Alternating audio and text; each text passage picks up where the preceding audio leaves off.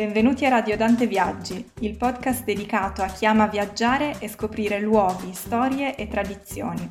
Potete ascoltare le nostre trasmissioni su tutte le piattaforme di streaming audio e collegandovi al sito internet w w w punto radio dante punto org.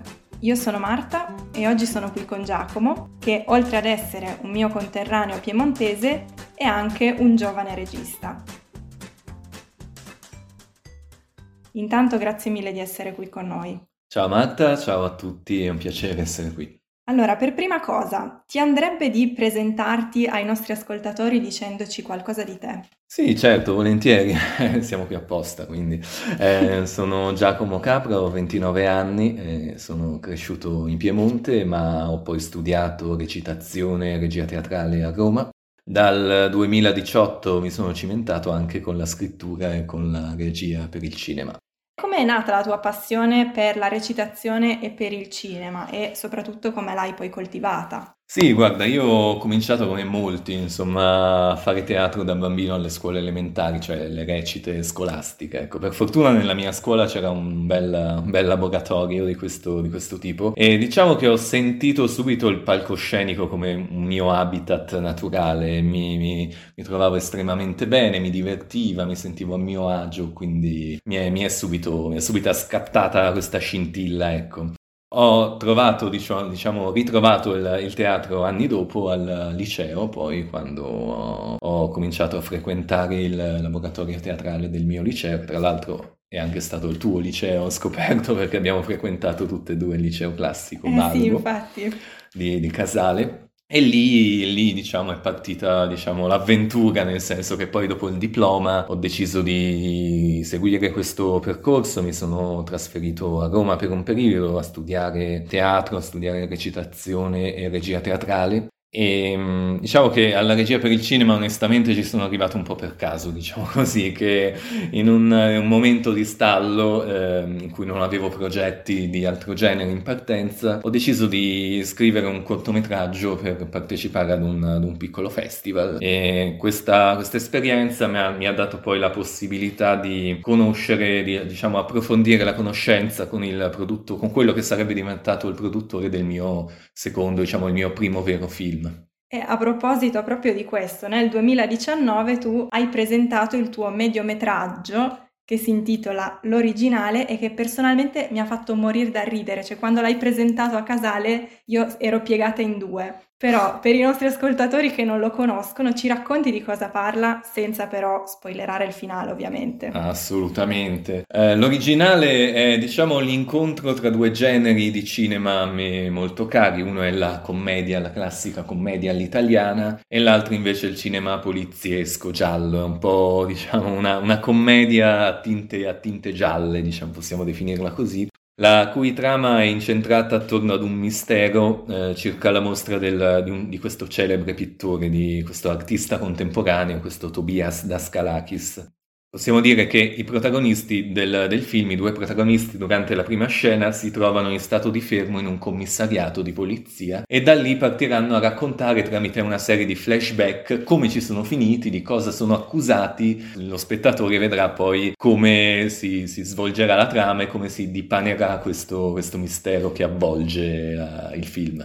Molto bene, adesso ti faccio una domanda forse un po' più tecnica, e cioè partendo da quando hai avuto l'idea a quando il film è stato proiettato poi per la prima volta. Quanto tempo è passato? O, se vogliamo dirla in altro modo, quanto tempo e quanta fatica ci vuole a fare un film che poi dura trentacinque minuti?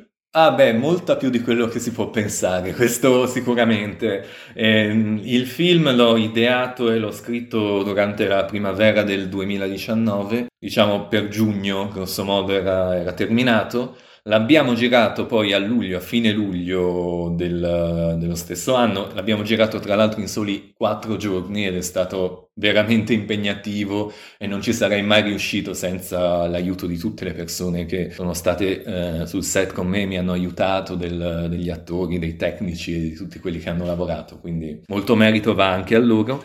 E poi l'abbiamo montato tra fine agosto e inizio settembre. Anche qui va insomma un ringraziamento dovuto al montatore della, della, del nostro film, Stefano, che ha fatto un, un grande lavoro. E l'abbiamo poi proiettato il quattordici settembre del, dello stesso anno, del duemiladiciannove, c'è stata la, la prima assoluta del film, quindi diciamo un sei mesi in generale, in, to- in totale, per completare da, dall'idea al film fatto e finito, ecco. Bene, quindi sei mesi per trentacinque minuti di film, è sicuramente un bell'impegno, però il risultato è divertentissimo, quindi direi che ne è valsa la pena. Ma secondo me, oltre al risultato, anche girare questo film deve essere stato abbastanza spassoso. C'è qualche episodio successo durante le riprese che ci vuoi raccontare? Ah, ce ne sarebbero tantissimi, sì. Diciamo che il film, girare il film è assolutamente anche divertente, soprattutto perché la maggior parte degli attori, dei, degli aiutanti, degli assistenti che avevo sul set sono miei cari amici, quindi quando si fanno cose tra amici, poi si fanno cose così dove appunto l'inconveniente capita, insomma l'occasione per farsi quattro risate c'è sempre, e, è sempre bello e divertente. Certo, è anche un'arma a doppio taglio, perché un regista sul set deve essere veramente severo, anche inflessibile quando serve, perché a lui la responsabilità del, della riuscita del tutto sulle spalle, quindi deve portare a termine il lavoro al meglio, e lavorare con gli amici non è sempre facile, perché magari quando c'è da essere diciamo un po', un po' cattivi è, è difficile, però in qualche modo in qualche modo più o meno ce l'abbiamo fatta, dai.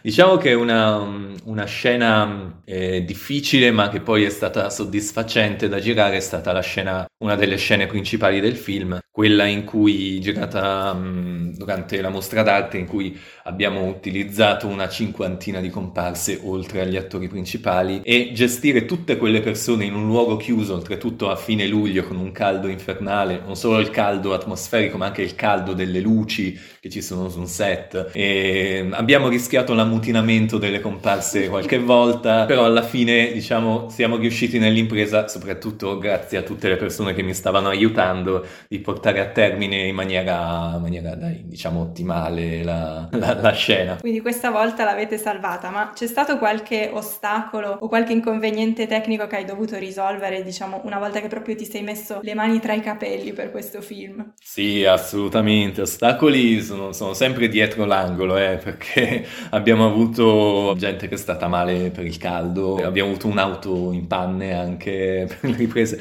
Non parliamo poi del montaggio, dove ti accorgi quando stai montando di tutte le cose che hai sbagliato mentre giravi, e devi trovare delle soluzioni anche a, a cose per cui è difficile trovare le soluzioni, quindi quello, quello è stato, è stato tosto. Eh, diciamo che la serata probabilmente più assurda e quella in cui ci sono stati più inconvenienti in assoluto di, di tutte le riprese è stata eh, la serata in cui abbiamo girato una scena in notturna, l'unica scena in notturna che c'è nel, nel film. Ovviamente dovevamo girarla di sera, quindi dopo tutta la giornata di riprese che già era stata molto dura, ci siamo trovati dopo cena sul set per girare questa, questa scena. Abbiamo allora rischiato due volte la rissa, perché sì, soprattutto con un signore che è sceso per strada, perché noi giravamo in questa stradina di paese, no? E avevamo l'autorizzazione del comune peraltro per farlo, e questo è sceso um, urlando, dicendo che lui il giorno dopo doveva andare a lavorare, noi stavamo facendo casino, e lì è stato difficile, ecco, mediare, cercare di calmarlo e tornare alla situazione no,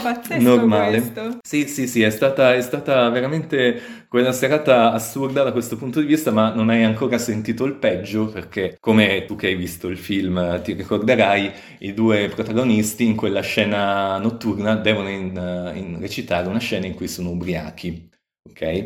E diciamo che sono entrati nella parte un po' troppo probabilmente, perché li ho visti eh, giungere sul, sul set dopo essere stati a cena, dopo essersi scolati un, penso un paio di bottiglie di vino, vino anche abbastanza pesante, quindi erano abbastanza fuori, li erano completamente rossi in faccia, sudatissimi, con gli occhi un po' allucinati, e soprattutto non stavano zitti perché erano alticci, ecco, e quindi è stato difficile microfonarli, stato difficile farli stare fermi e farli stare zitti prima del ciak. E poi la scena è venuta bene per ovvi motivi, diciamo, perché gli ubriachi li sapevano fare bene in quel caso, però non è stato facile gestirli, ecco, questo no. No, ma lo immagino, pazzesco questa cosa, che poi de- dal film non si vede per niente, però invece... Sì, sembrano dei bravi attori e lo sono anche, però in quella scena lì non stavano recitando più di tanto, ecco. È particolarmente realistica, sicuramente. Va bene, un'altra cosa interessante secondo me è che hai fatto un bel po' di multitasking in questo film, cioè che ci sono delle scene in cui sei regista ovviamente ma anche attore al tempo stesso. Com'è andata, com'è andato a girare queste parti?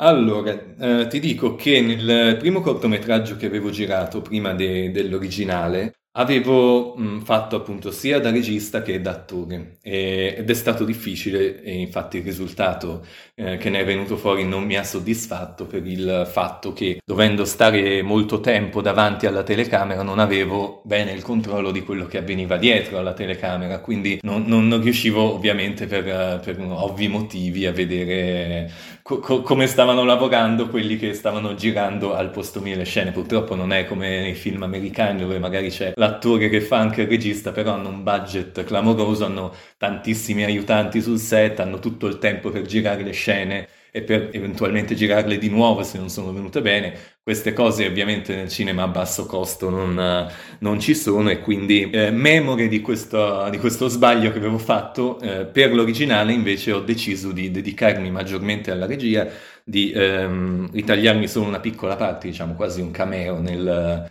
nella trama come attore e mh, non è stato difficile girare le scene mh, in cui appunto stavo recitando perché per fortuna avevo un direttore della fotografia e due aiutanti, due aiutoregia molto bravi che hanno fatto un benissimo il loro lavoro al posto mio in quei casi. E quindi questa l'hai risolta in questo modo, anche facendoti aiutare. Adesso parliamo un po' del, del clou, quindi degli aspetti più comici di, di questa commedia.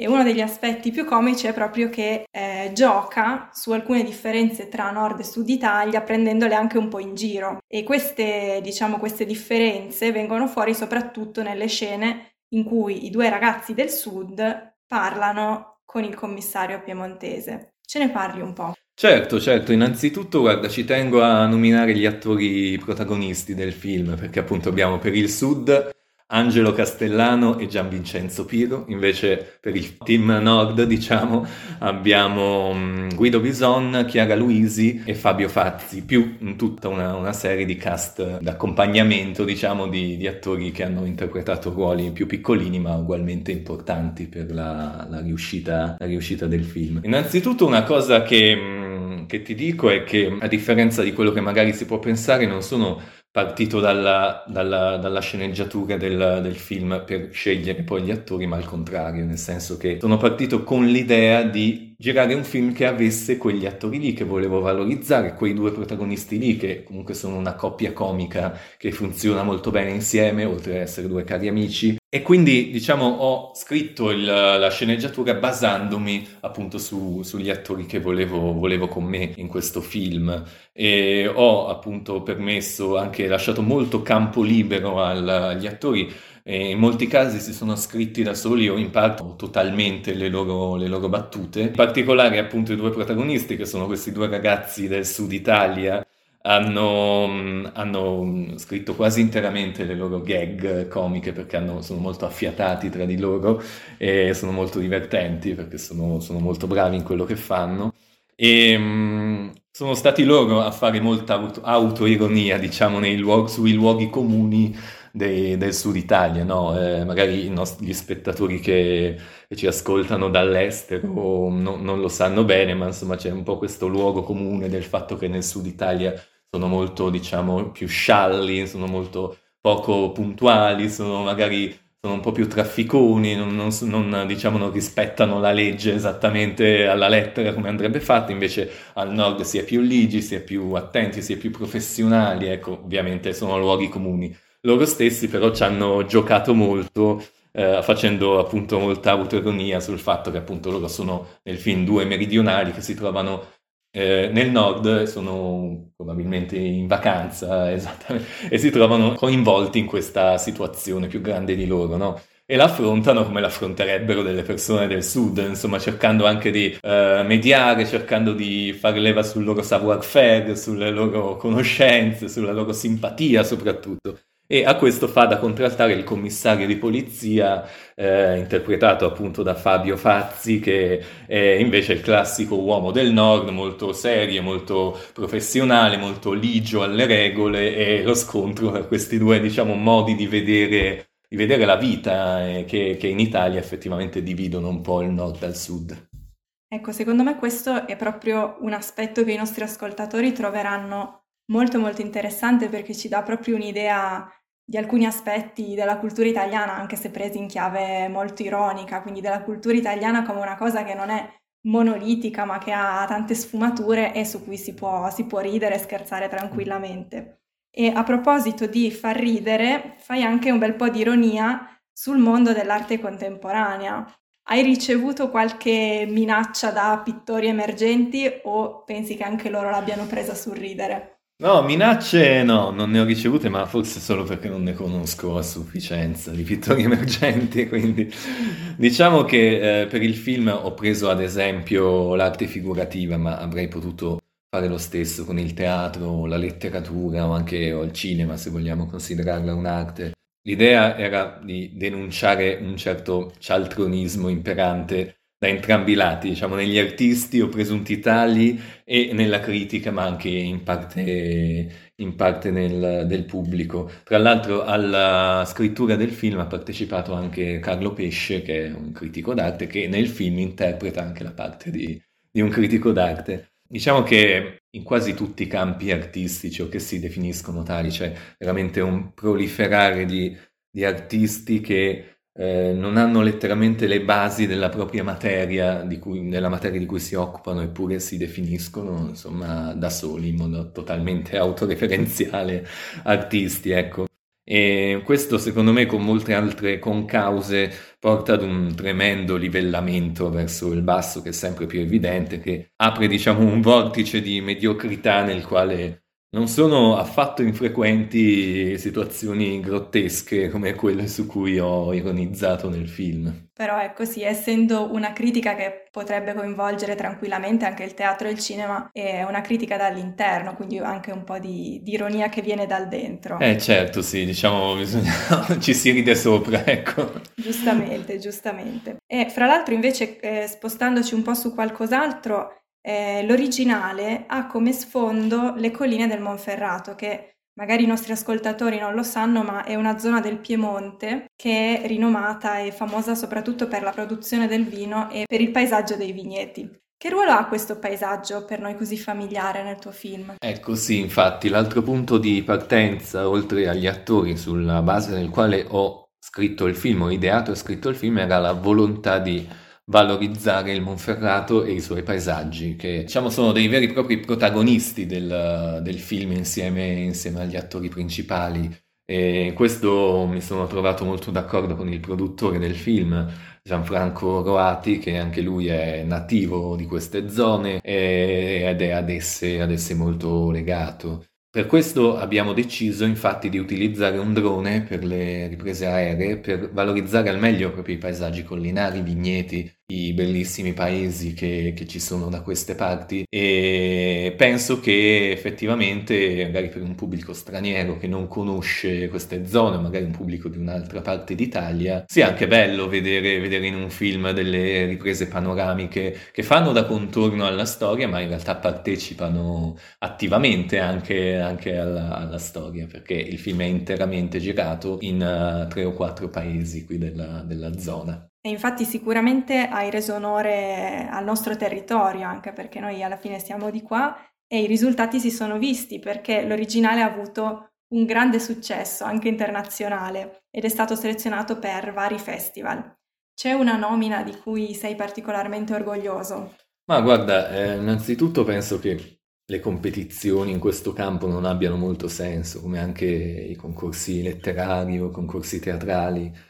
Certamente fa piacere aver vinto qualche premio, abbiamo vinti a Londra, a Toronto, però alla fine appunto non sono competizioni sportive, non sono corse di cavalli. La cosa che invece mi piace dei, dei festival è la possibilità di far vedere il film ad un pubblico che non conosce me, che non conosce gli attori, che non conosce neanche eh, le ambientazioni nel quale, nei, nel, nelle quali il film è girato. Infatti io, quando mi capita di partecipare a qualche proiezione dei, dei, del mio film, tendenzialmente guardo sempre il pubblico, osservo attentamente il pubblico per vedere se dalle loro facce capisco se il film mi sta piacendo, se si stanno annoiando, se si stanno invece divertendo, e soprattutto magari in qualche, in qualche scena che io ho scritto pensando che fosse divertente, se effettivamente il pubblico ride oppure invece eh, non, non è così divertente come avevo, come avevo immaginato io. Questo purtroppo non è stato tanto possibile perché a causa del, delle questioni eh, riguardo il Covid quasi tutti i festival a cui abbiamo partecipato si sono svolti unicamente in forma online, quindi non, non ho potuto ecco, partecipare a delle proiezioni dei miei film, vedere le reazioni del pubblico, e questa è una cosa che mi dispiace molto.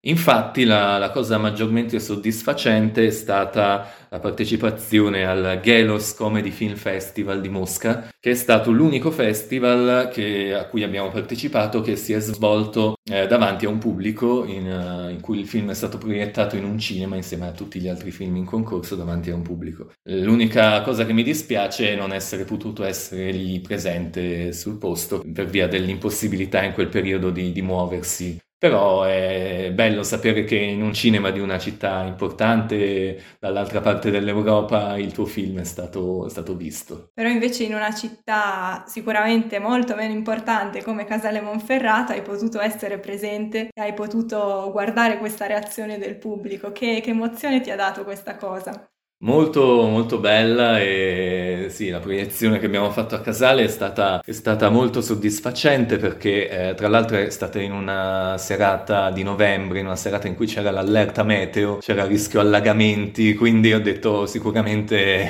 vedremo ben poca gente. Invece sorprendentemente la, la sala era piena e ho potuto appunto osservare il pubblico e vedere le reazioni, e spero, insomma penso che, che il film sia piaciuto. Ah, ero, io ero presente a questa proiezione, fra l'altro non mi ricordavo la cosa dell'allerta meteo, però mi ricordo una sala bella piena, quindi sicuramente per te una, un'ottima soddisfazione.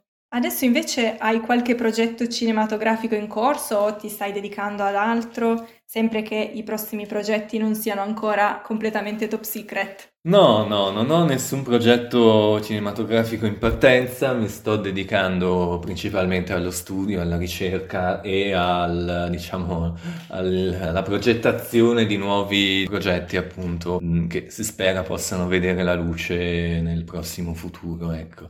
In, in compenso però ho, ho partecipato alle riprese di un video per una mostra che sarà inaugurata qua a Conzano nel Monferrato a maggio, in cui interpreto eh, in carne ed ossa l'uomo a cui è dedicata questa mostra, Carlo Vidua, che è stato un esploratore, un antropologo molto importante, e quindi chi sarà in zona a maggio potrà venire e vedere in, questa, in questa mostra me eh, nei, nei panni, nei panni ottocenteschi di questo, di questo gentiluomo. Molto interessante anche questo come progetto. Adesso purtroppo dobbiamo fermarci qui. Giacomo, io ti ringrazio tantissimo per questa intervista, ti faccio in bocca al lupo per tutto, per tutti i vari progetti che sicuramente vedranno la luce.